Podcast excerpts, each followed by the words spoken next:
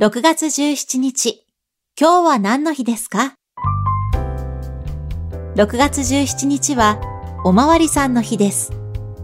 1874年の6月17日、日本で初めて警察官、いわゆるおまわりさんが誕生したことから、おまわりさんの日に制定されました。